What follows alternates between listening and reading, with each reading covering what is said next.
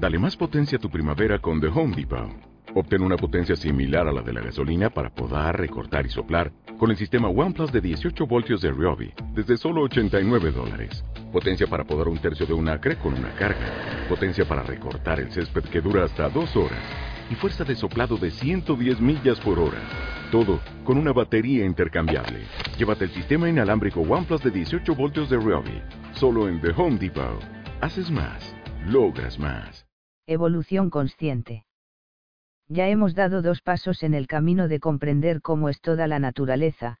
Por un lado, ya tenemos un contexto en el que hay partículas elementales que siguen unas leyes, y otro donde hay elementos químicos y sus combinaciones, que da lugar a las leyes físicas y químicas que ellos mismos crean con sus intercambios de energía, pero hay más.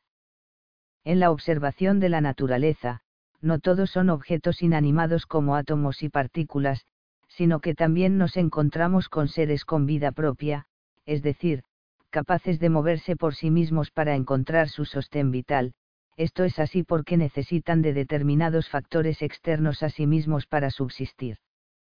Esta característica de movimiento voluntario es un paso más en los otros 2, busca lo mismo, solo que al tratarse de la tercera generación de cosas desde el inicio, es más complejo y reúne menos potencialidades. Esa tendencia de las partículas de ser en sí mismas, pero también la de asociarse con otras y aún así encontrar el equilibrio, es decir, su pulsión, ahora alcanza el nivel de la necesidad de voluntariedad vital, pues necesita aportarse energía de forma deliberada periódicamente para subsistir. Este es el caso claro de los seres unicelulares, desde los virus hasta cualquiera de ellos. Se dan unas condiciones muy particulares producidas por la combinación de los elementos que los conforman, pero funcionan según esas 3 cadenas que contiene su pulsión vital.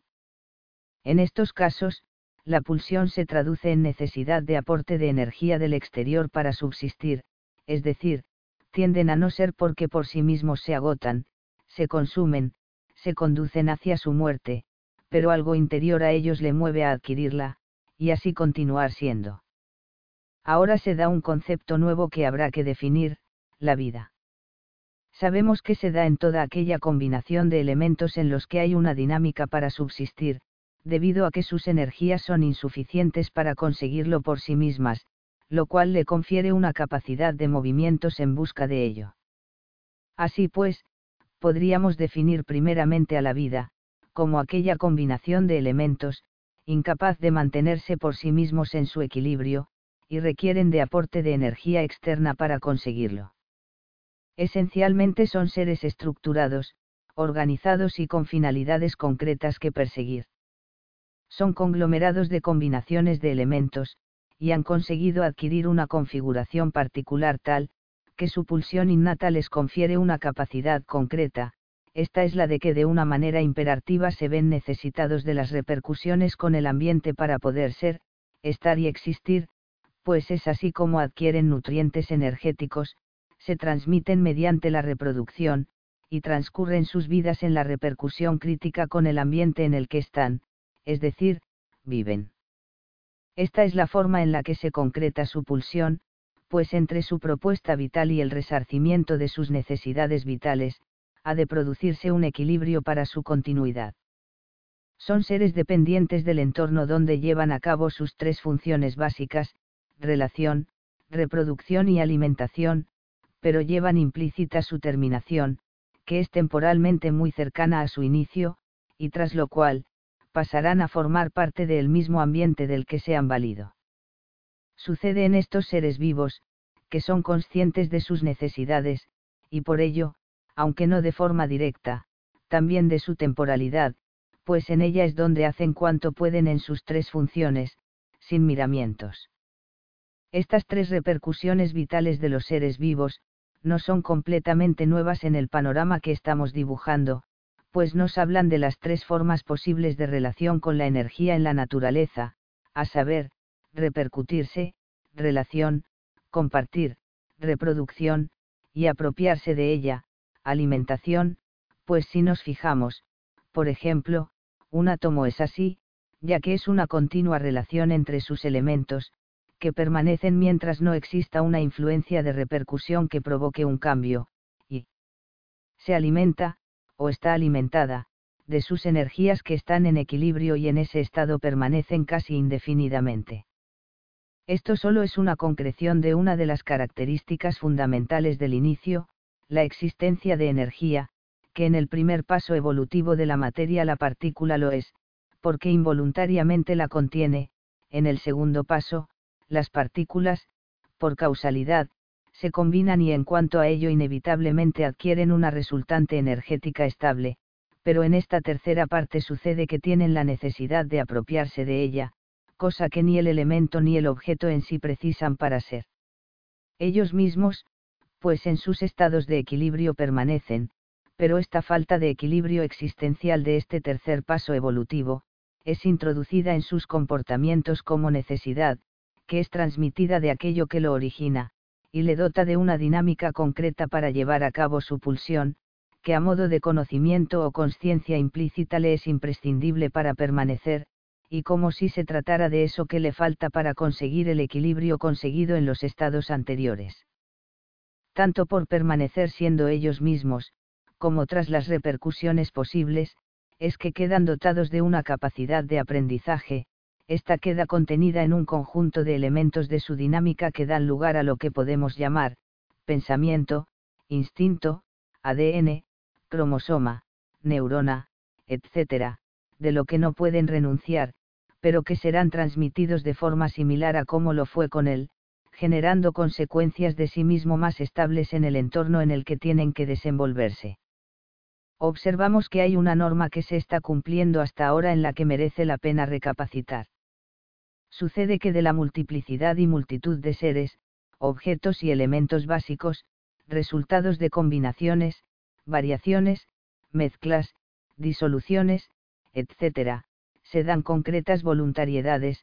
que, a modo de comprensión humana, podemos asemejar al factor común, y esto hace pensar que aunque hay variaciones, cada uno de ellos es una normalidad en sí misma, solo que caracterizada particularmente, pues en él la materia y la energía, encuentran determinadas dificultades que les separan de la normalidad homogénea y se da esa particularidad. Imaginemos una superficie de agua lisa, mientras nada la repercuta, aquello es solo una superficie plana, pero, cuando aparece en ello la particularidad, entonces se arruga, burbujea, salpica, se evapora, etc., y confiere una concreción material a ese cambio. Esto nos puede trasladar a esa similitud con el inicio, pues tras él, aparece materia y no materia, solo que la materia serían esas particularidades en la inmensa no materia que al arrugarse, burbujear, evaporarse, etc., dota a la energía de materia. Ahora bien, esas voluntariedades, vemos que engloban concreciones de cosas semejantes pero con ciertas diferencias que están dentro de su voluntariedad. Así, no todos los elementos fundamentales son iguales, pero hay una función básica que cumplen todos ellos. Lo mismo ocurre con cualquier otra cosa, objetos, plantas, animales, personas, todo ello son en sí mismas una función que engloba sus diferencias. En realidad, esto también nos habla de esos pasos evolutivos y de cómo se va complicando la evolución, incluso nos informa de que cuanto más se avanza en la evolución, más mezcla va a tener, y más complicada va a ser su equilibrio y por extensión, qué complicaciones va a tener su vida. Pero, cada uno es esa función que se repite y que es común a su semejante, como si de un fractal se tratara, que conforme se avanza, va reproduciéndose hasta el infinito. Es interesante recapacitar en la cuestión de que si, por ejemplo, nos fijamos en un ser humano cualquiera, este está dotado desde innumerables unidades de lo más pequeño necesitado de energía, hasta la unidad de sí mismo, pero, para permanecer ha de cumplir con determinadas dinámicas energéticas, estas las adquiere del ambiente que deben ser introducidas en su cuerpo para que éste lo desintegre en porciones minúsculas que serán capaces de energizar hasta lo más mínimo de sí mismo, pues en el fondo somos los átomos de los que nos alimentamos, solo que en nuestra configuración humana, lo llamamos comida, bebida, descanso, sexo, relación social, etc. Como ya estamos en el tercer paso evolutivo natural, aumenta la complejidad y las potencialidades se concretan mucho, así, cada ser reunirá las mismas características que los pasos anteriores pero en la concreción de sus necesidades. Este tercer paso, nos dice que hay determinadas combinaciones de elementos que son altamente inestables, como ellos mismos, y que por pulsión son capaces de captar la energía circundante, para poder apropiarse de toda o una parte de ella, así que son capaces de captarla para aprovecharlas para sí mismos. El ambiente en el que se desenvuelven estos seres es el de los objetos, y entre ser vivo y ser vivo siempre hay no materia, pues mires por donde mires la encuentras, y en general, en similitud con el inicio, esta actúa como si fueran la pérdida o no materia que antes existían entre elementos o en el interior de los átomos, pues sin esta no materia circundante, no existirían estos seres vivos. Los seres vivos, en sus procesos vitales son capaces de no aprovechar la materia que les rodea, e incluso de volverla transformada como otro objeto y depositarlo en la materialidad circundante como excremento, secreción, etc. de sus procesos vitales. A su vez, esto puede ser útil energéticamente para el entorno. En esta ocasión, a esas materias se las puede asemejar a residuos de energías cuya combinación no da lugar a seres vivos, pero en ellos se sostiene la vida y es allí donde se favorece su transmisión. Los movimientos de los seres vivos, se asemeja a los de los pasos evolutivos anteriores pues hay una captación de las alteraciones en sus campos energéticos, lo cual les atraerá o apartará de aquello que necesitan según su función fractal, sería algo parecido a lo que ocurre entre un imán y un hierro, o entre dos imanes. Hasta ahora, cada elemento o integrante en los dos pasos anteriores, se bastan a sí mismos para subsistir, pero en este tercer paso, las combinaciones entre elementos tienden siempre a no ser, porque si hiciera lo mismo que en los pasos anteriores, el ser vivo está abocado a su desaparición, y está dotado de una capacidad energética de sensibilidad. Sabemos que en la naturaleza solo se puede permanecer de dos maneras, bien por capacidad estable energética propia, elementos básicos, objetos, o bien apropiándose, alimentación activa, de otras capacidades con cuya aportación se consigue mantener estable el binomio de la pulsión en uno. Esto último es otra concreción de este tercer paso, pero no es del todo nuevo, digamos que se va concretando todo en cada ser, precisamente por las características del inicio en él. Observamos pues que la potencialidad disminuye realmente en relación con las necesidades vitales, pero, esta potencialidad hay que entenderla desde el primer inicio, no desde lo generado, ya que lo generado adquiere determinadas potencialidades que lo capacitan en su ambiente, precisamente por las características de su inicio, y solo pueden ser comparadas en su entorno, así que se puede considerar como un inicio cada eslabón de esta cadena. Estas nuevas características, serán las transmitidas a lo que llegue a generar, y en ello será aún más concreto y con menos potencialidad en relación al primer inicio. En estos seres se da una circunstancia nueva que es la adaptación al medio, de manera que ese proyecto vital pueda superar determinados contratiempos normales de su entorno.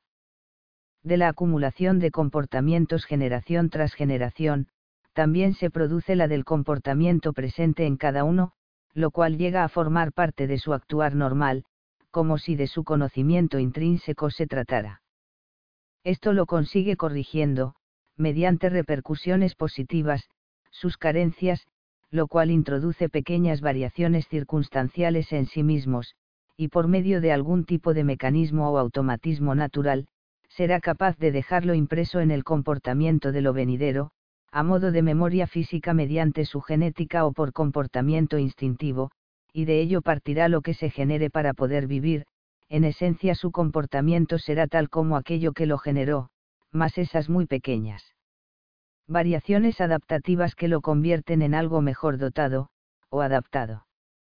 Digamos que estamos dibujando siempre con el mismo trazo, solo que cada repercusión trae consigo el elemento de variación que se añade al movimiento y ello genera cada paso evolutivo y sus pautas inevitables, pero el trazo avanza porque con cada nuevo avance se añade aquello que lo hace permanecer, y en ello se desborda en variedad. Es como si tropezamos, pero, de ese tropiezo, se generan cosas nuevas estables. Esta fractalidad del inicio es la que dirige toda su pulsión y actúa como inteligencia, bien implícita o explícita según el punto evolutivo en el que nos fijemos, pues, cada paso evolutivo, es una consecuencia del anterior más una repercusión cuando se consigue un punto de estabilidad que le permite permanecer.